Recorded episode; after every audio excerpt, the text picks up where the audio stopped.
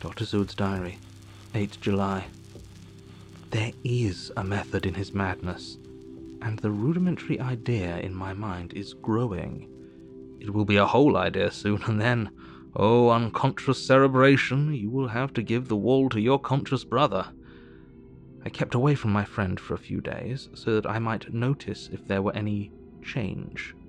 Things remain as they were, except that he has parted with some of his pets and got a new one. He has managed to get a sparrow, and has already partially tamed it.